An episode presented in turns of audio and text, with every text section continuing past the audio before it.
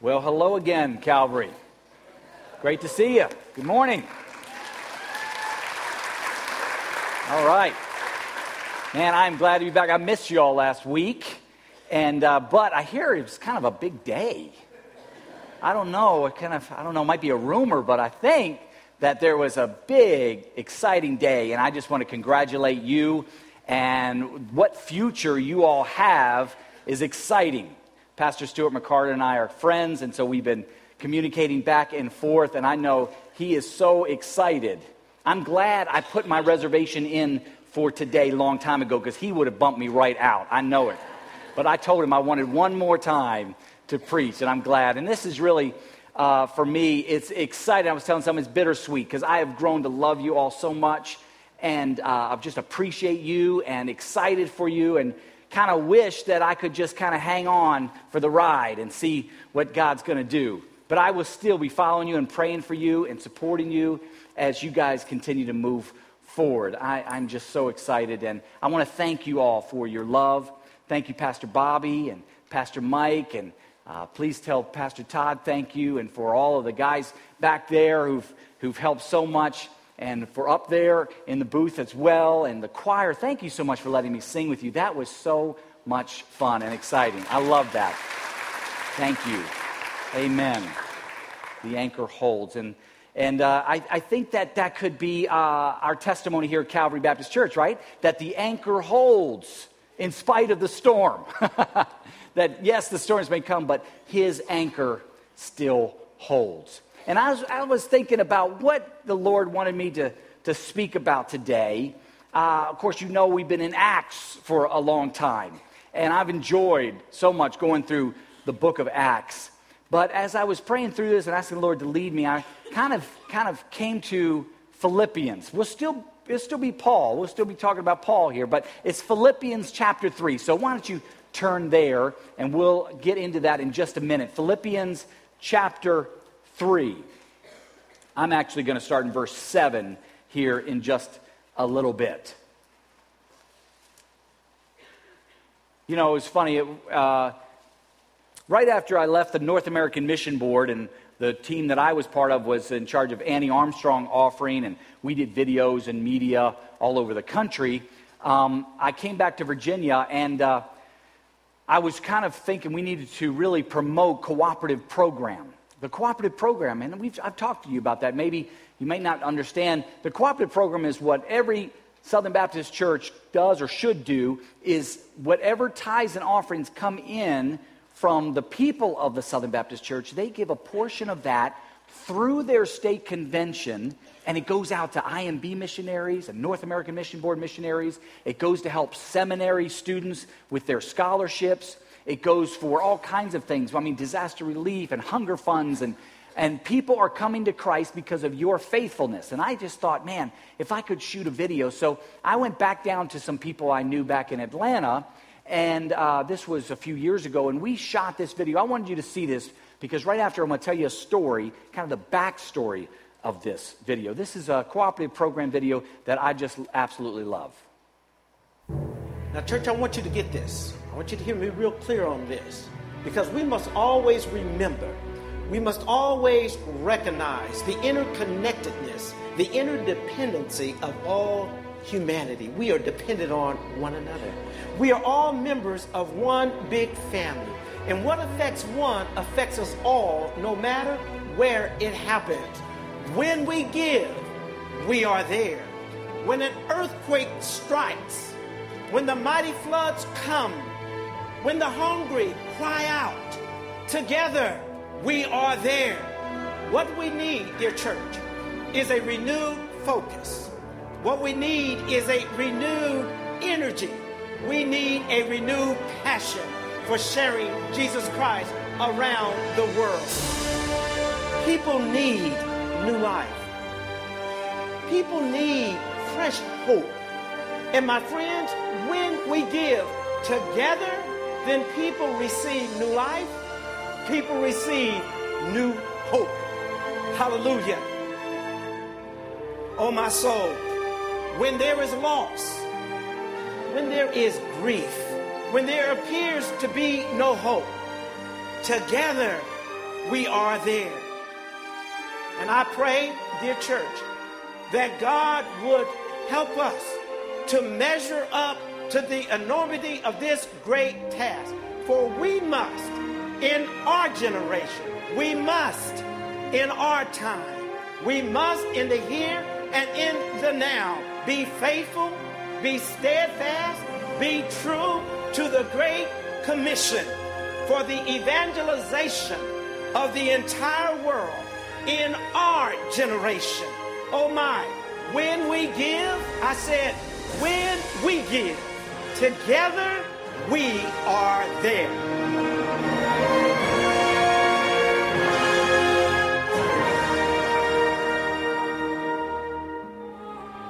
And so, my friends, where there is peace, where there is joy, where there is love, there is Jesus Christ. And when we give together, we are there.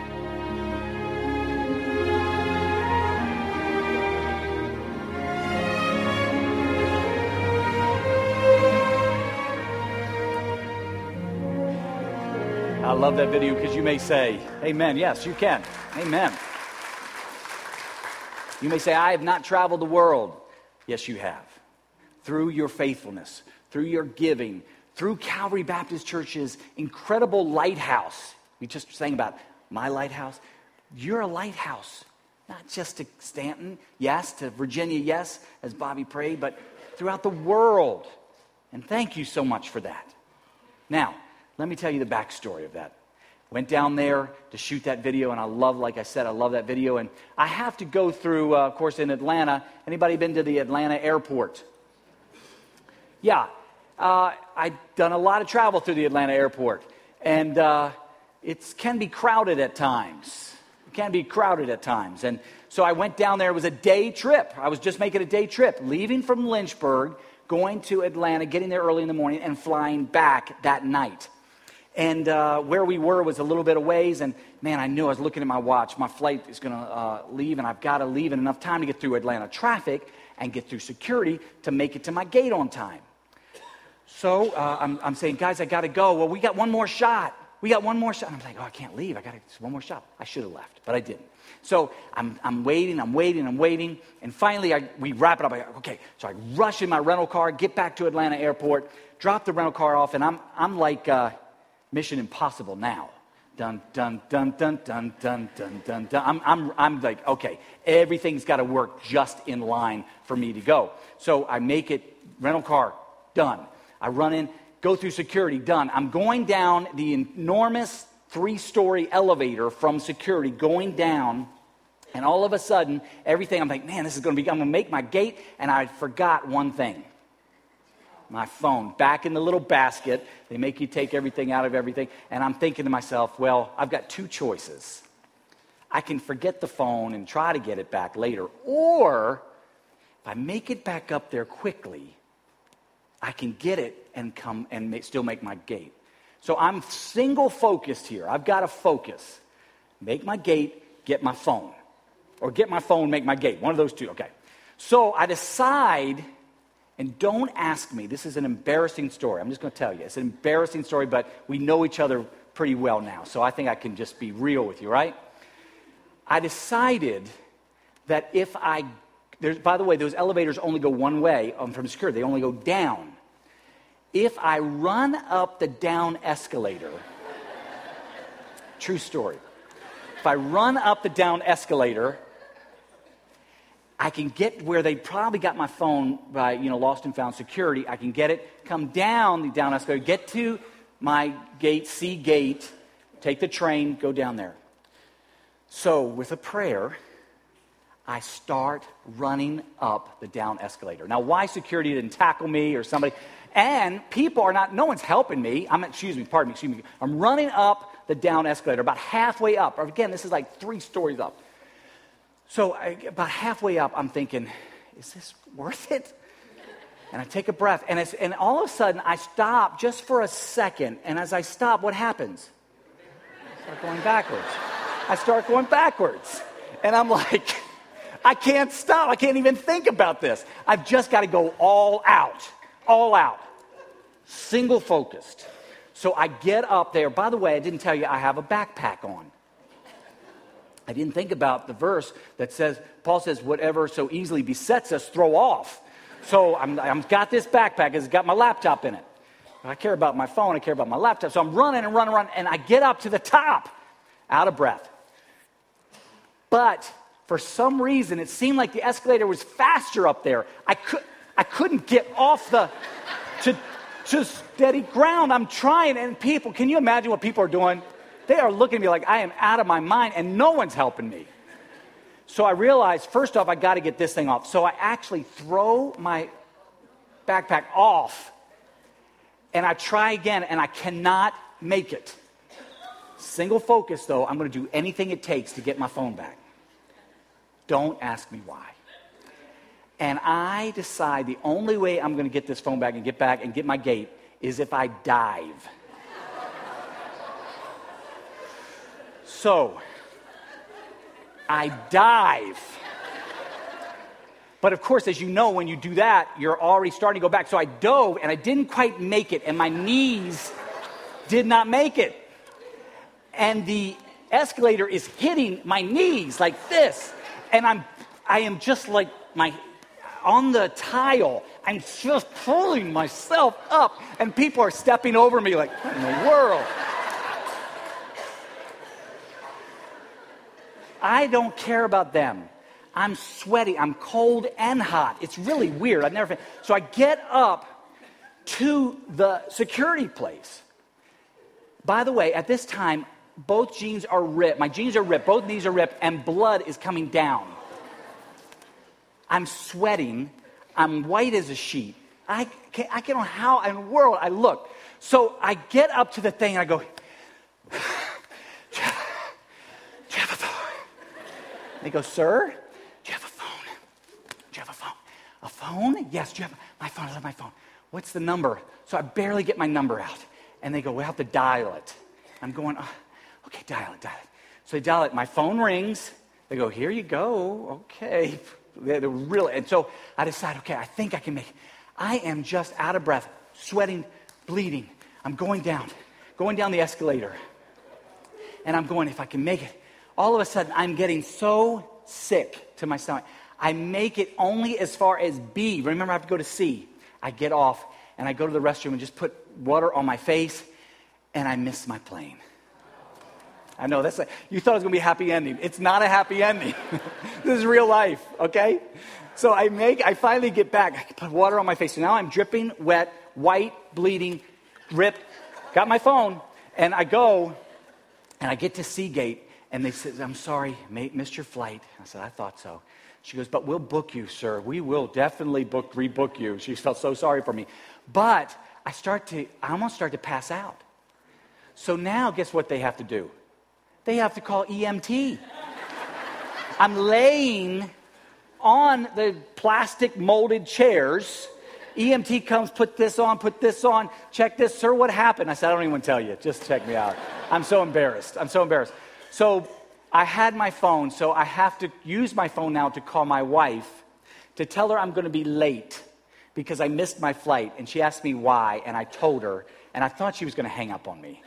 She was so embarrassed. To this day, she's embarrassed. True story, though, but I, the reason I tell you that story was not because I want you to laugh at me, although I laugh at myself. The reason I tell you this story is because I was so focused. There was nothing that was going to stop me. No down escalator, no ripped jeans, no blood, no uh, almost heart attack, no nothing was going to stop me. And so I, my, the sermon today, as you think about this, okay, where is your focus today? What are you focused on? What are you willing to go all out for?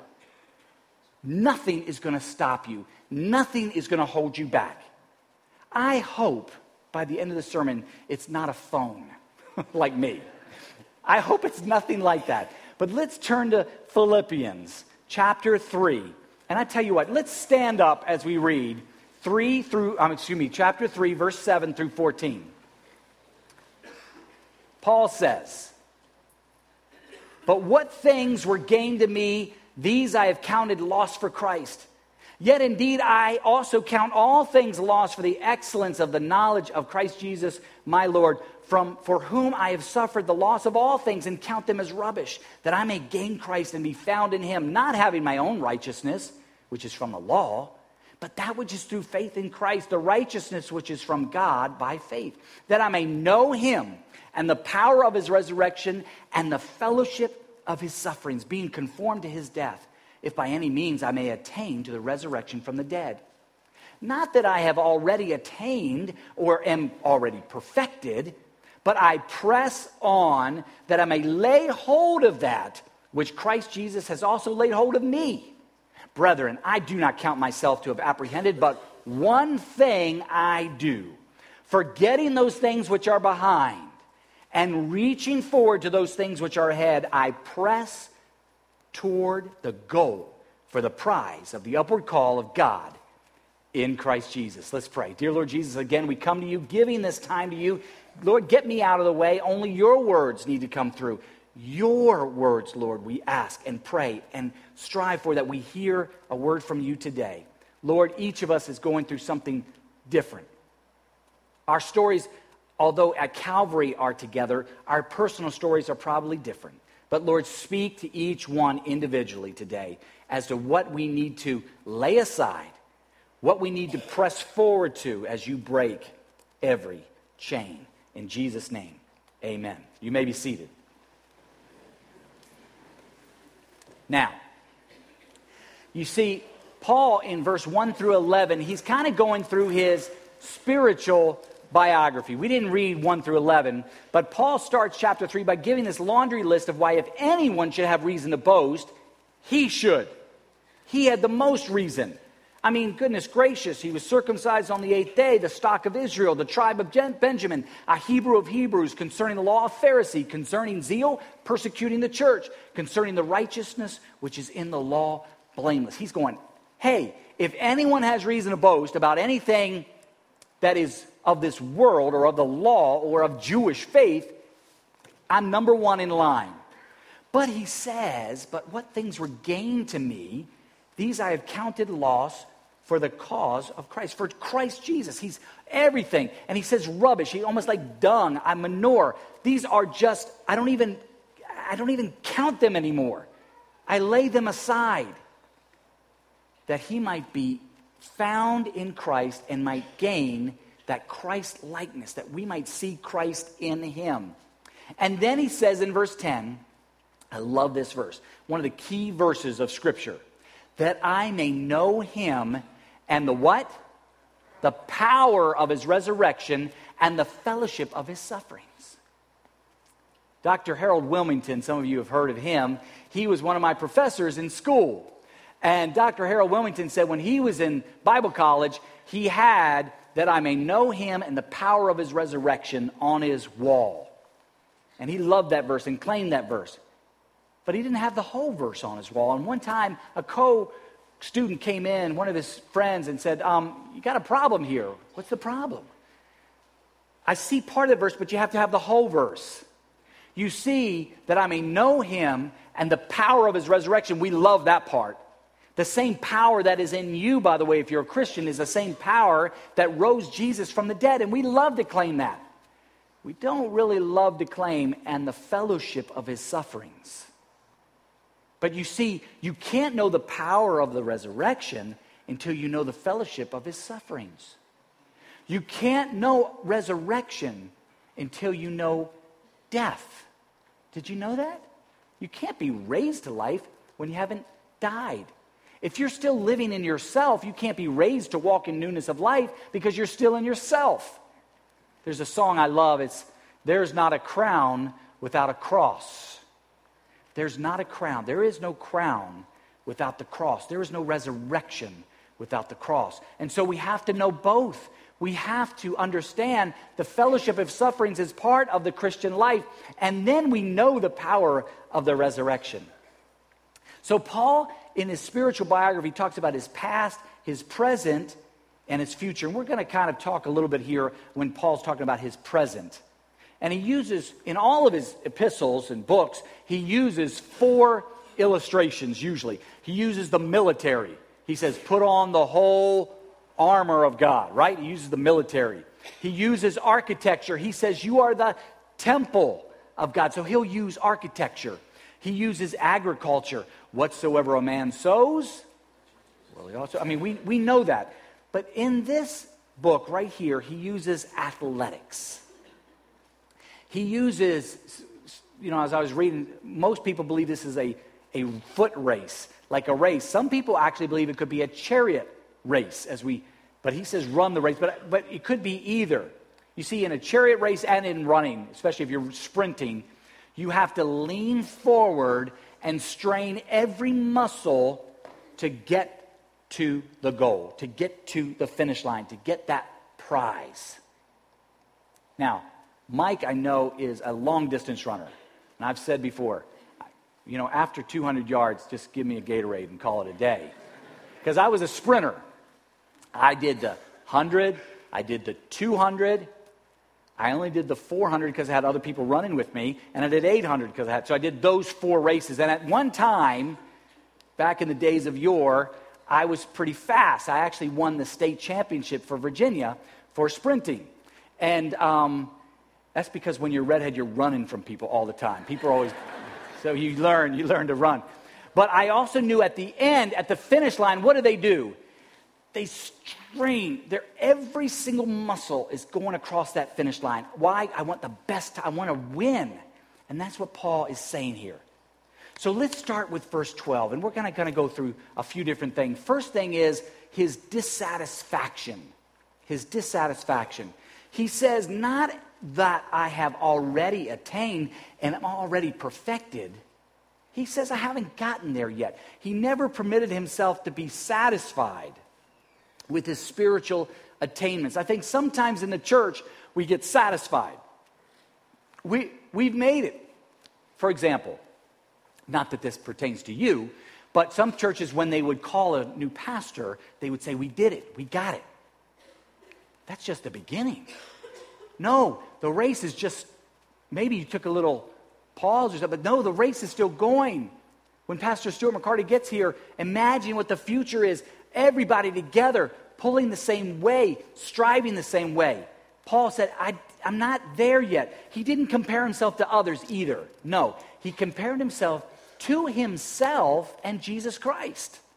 Not as though I've already, already attained or am already perfected. You see, we have to be careful of wrong thinking. So he didn't attain yet. He compared himself with Jesus, and he had to be careful of wrong thinking. What does that mean? Don't think yourself better than you are, but don't think yourself worse than you are either. We fall into two camps sometimes, don't we? Sometimes we're thinking we're better than we are. But sometimes, and it's funny, sometimes the older we get, because we, know we've been, we've been battered, we've been scarred, like that song says, the anchor holds. No, don't think yourself worse than you are either. You're a child of God. You are a saint.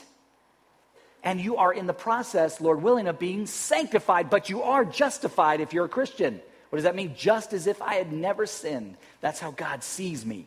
And I am joint heirs together with, with Him, with Jesus. Can you? That's the standing you have. So don't think yourself better like you're something, but don't think yourself worth. Be careful of wrong thinking. You see, Paul, he had to keep pressing forward. Why? I press on that I may lay hold of that which Christ Jesus has also laid hold of me.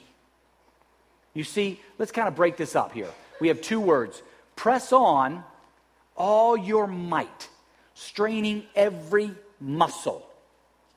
In fact, in some translations, the pressing on is also with the connotation that there is going to be some pain involved. In our Western world, we don't mind straining and pressing as long as there is gold or silver or the job or the raise or for young guys, the girl. Hey, whatever it takes. you know, the prize. But we don't like things that cause pain or discomfort. You know, we have these first world problems that we talk about, right? We have these first world problems. The heater's not working quite right. The air's not working quite right. My filtered water, my, I got to get a new filter for my filtered water. We have all these things, you know, pressing on all your might, straining every muscle despite the pain, despite the discomfort. Why? Because I have one goal in mind to be like Christ and to make his name known among the nations. That's Paul's one goal. We're going to talk about this one thing in just a second, but press on. And then he said that I may lay hold of, to make one's own possession, that I may lay hold of. What are you striving for that you can lay hold of? Is it in the spiritual kingdom world or is the physical world here? I think sometimes we need to take inventory of ourselves. I do. I do. I have to constantly say, what am I laying hold of? What am I trying to grab? I, I have to go back to this. Why? He said, I may lay hold of that for which Christ Jesus has already laid hold of it. Jesus has it for you, but he wants you to strive for that. So we have dissatisfaction, is one of those things that Paul's talking about. He's also talking about devotion. Why? Because he says in verse 13, Brethren, I don't count myself to have apprehended. He already said that. But, what's the next two words? One thing. One thing I do. He was single focused. I have so many things distracting me. My devotion is not always to the one thing that God wants for me. In Mark 10 21, Jesus says to the rich young ruler, One thing thou lackest. One thing. In Luke 10 22 to Martha, he says, One thing is needful. One thing.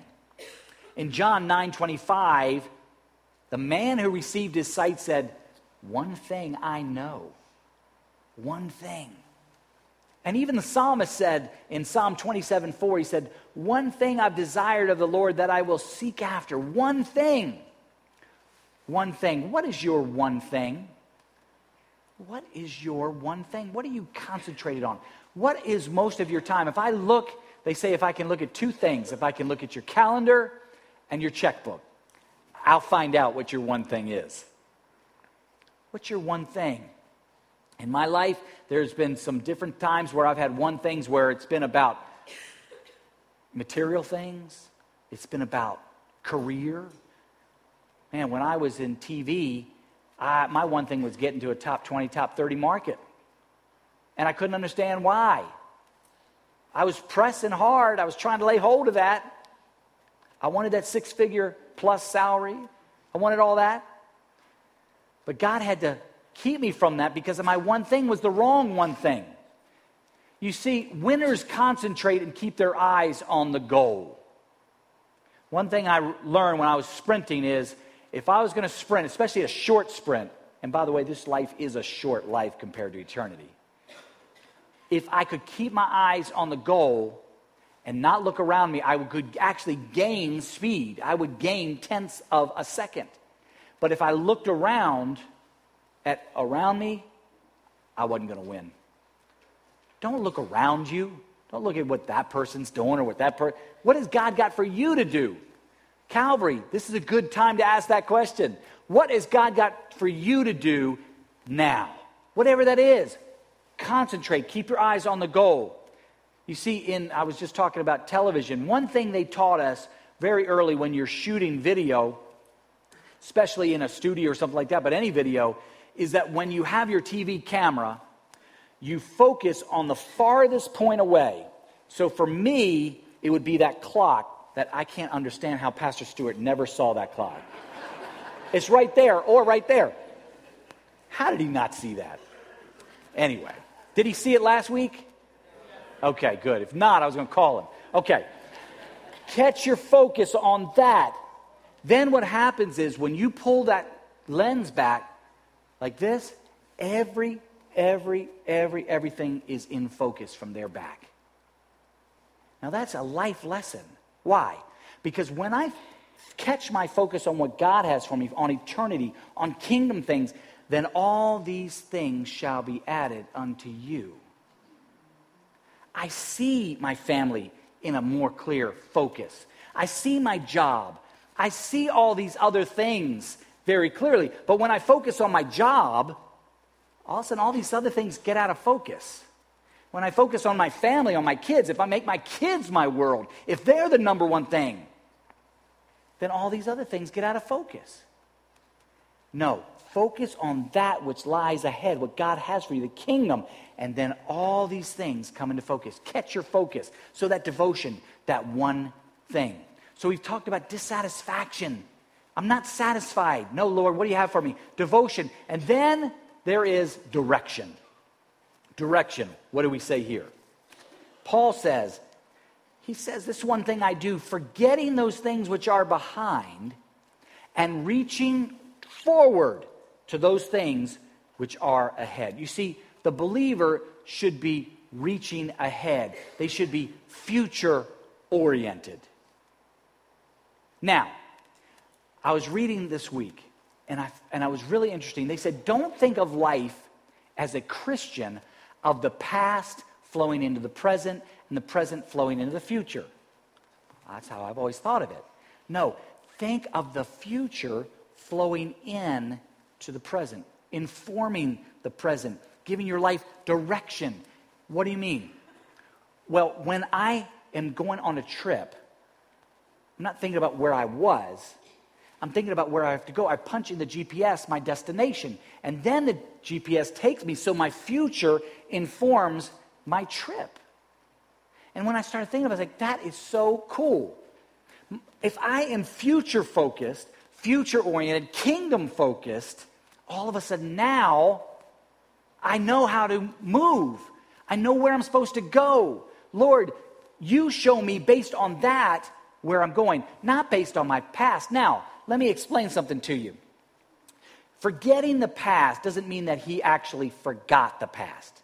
We remember the scars. We remember the decisions. We remember the things, good and bad, right? We just do. We're human. What it means is we're no longer influenced or affected by it. In fact, breaking the power of the past by living for the future. That's how we need to live. He breaks the power of sin and darkness. I was, I was looking at this, this song that I love so much that I pulled up the words who breaks the power? Who breaks the power of sin and darkness? Whose love is mighty and so much stronger? The King of glory, the King above all kings. This is amazing grace. This is unfailing love. You know that song? That you would take my place, that you would bear my cross. You laid down your life, that I would be set free.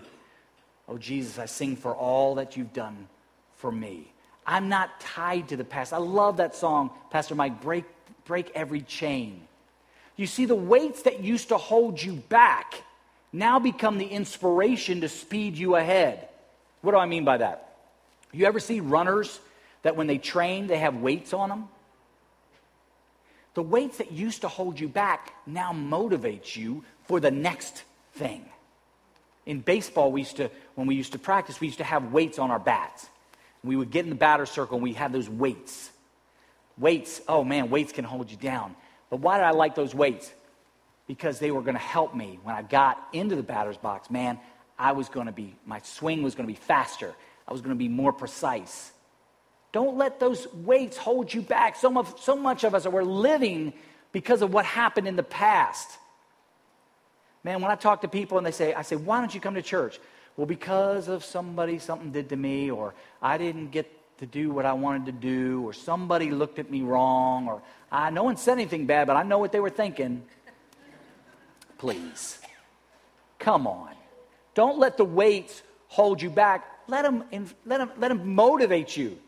You see, don't let failure or success distract you from the one thing. One thing. Paul, if Paul could not say, it's not as I've already attained, but with this one thing I do. I look forward, I forget the past, and I'm striving with every single muscle for what lies ahead. So, we have dissatisfaction, right? We have devotion. We have direction. And finally, we have determination.